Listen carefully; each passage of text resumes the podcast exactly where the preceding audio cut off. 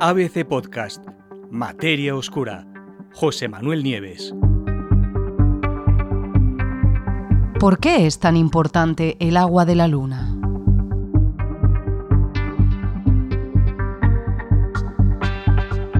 Hace apenas un par de días, la NASA anunciaba a bomba y platillo la detección inequívoca, esto es importante, ahora os explicaré por qué, de agua en la Luna. Eh, se trata de una noticia de suma importancia, no, es de extrañar que la NASA la anunciara con tanto boato. Eh, ¿Por qué? Porque la presencia de agua en la Luna va a suponer poder acelerar los planes que ya existen desde hace años para conquistar la Luna. Fuimos a la Luna a finales de la pasada década de los 60 y principios de los 70, pero entonces el objetivo era demostrar que se podía llegar hasta ahí. Fue una carrera espacial, como todos recordáis, entre la Unión Soviética, antigua Unión Soviética, y Estados Unidos, y era una carrera por ver el primero que llegaba. Pero poco más, porque no había tecnología para hacer nada una vez allí. De hecho, los astronautas americanos que finalmente llegaron se pasaban unas horas en la Luna, como máximo, cogían unas muestras y se volvían. No había para más. Ahora es diferente, ahora se trata de quedarse, de conquistar nuestro satélite. Muchos científicos lo llaman ya, lo conocen ya como el octavo continente de la Tierra. Octavo porque en las lenguas sajonas eh, los continentes de la Tierra son siete. Y entonces este, la Luna, sería el octavo. Encontrar agua allí significa que las futuras colonias eh, lunares que se van a establecer eh, no van a tener que llevarse el agua desde la Tierra, lo cual sería tendría un coste increíble, tanto por volumen de las naves que la tendrían que transportar, como por peso en los lanzamientos. Eh, la mayor parte del gasto de una, de una misión espacial es el propio lanzamiento, es decir, conseguir arrancar esa nave de la fuerza de la gravedad terrestre. Que vayamos a volver a la Luna no se discute, todas las agencias espaciales están en ello.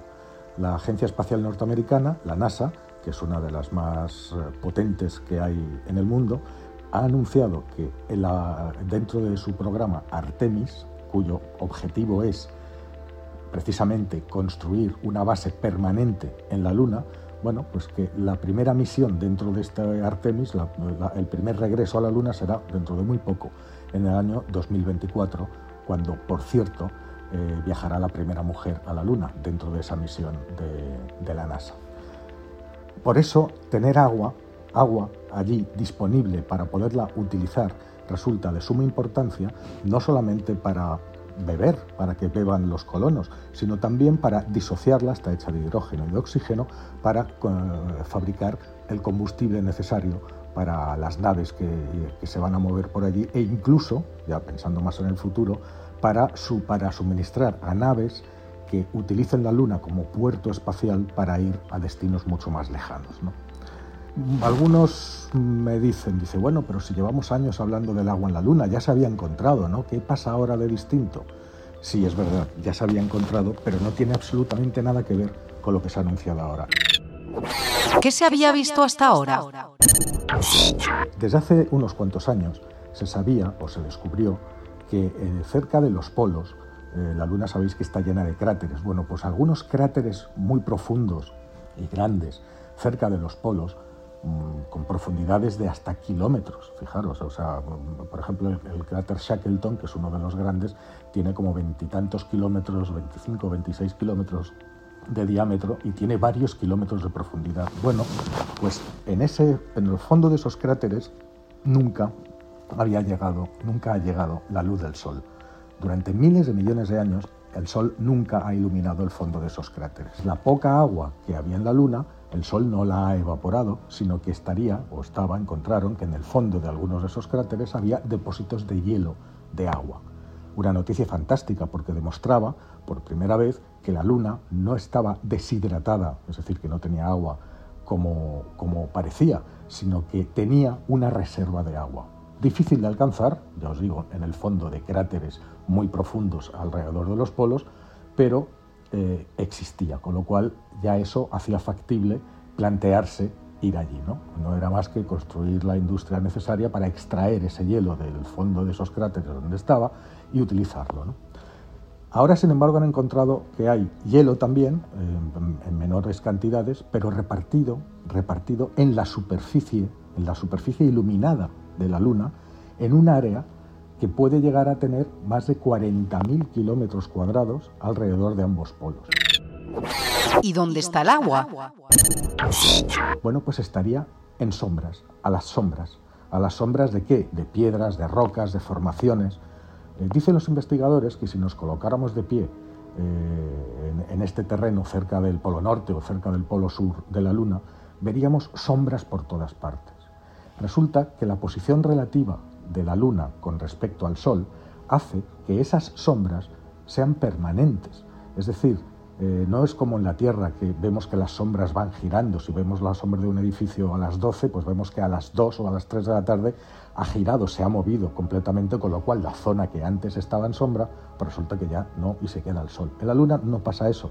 Esas sombras son permanentes. Por lo tanto, por lo tanto, si hay algo de humedad ahí, se va a formar ese hielo y ese hielo podría estar eh, eh, congregado, podría estar protegido de los rayos solares en esas sombras que no han visto la luz del sol en plena superficie durante miles o incluso millones de años. Eh, claro, esto es una noticia fantástica. No han calculado exactamente cuál es la cantidad de, agua que puede haber, que puede haber en estos 40.000 kilómetros cuadrados. Por eso va a ser precisamente una de las primeras misiones que vayan a tener los vuelos, los primeros vuelos que se vayan a hacer a la Luna. Van a explorar eso y a verlo.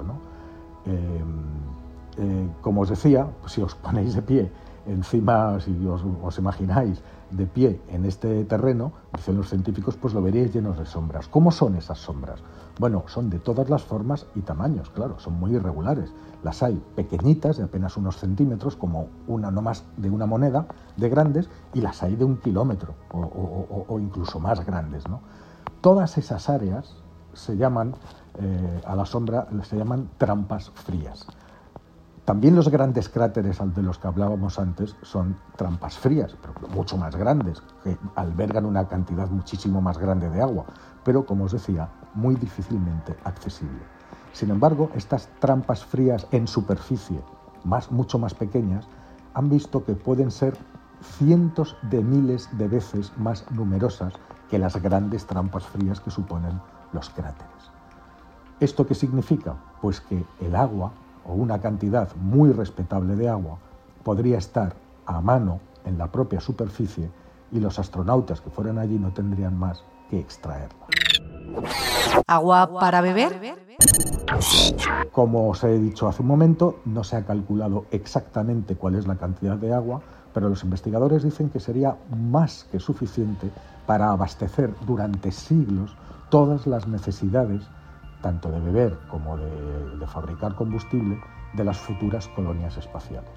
Esta noticia, pues, como veis, sí, es otra vez agua en la Luna, pero de una forma muy distinta, de una forma que realmente ha producido la excitación de todo el sector espacial mundial y que va a suponer, ha supuesto ya, supone ya, una aceleración en los planes de conquista de la Luna, como os dije el octavo continente de la Tierra.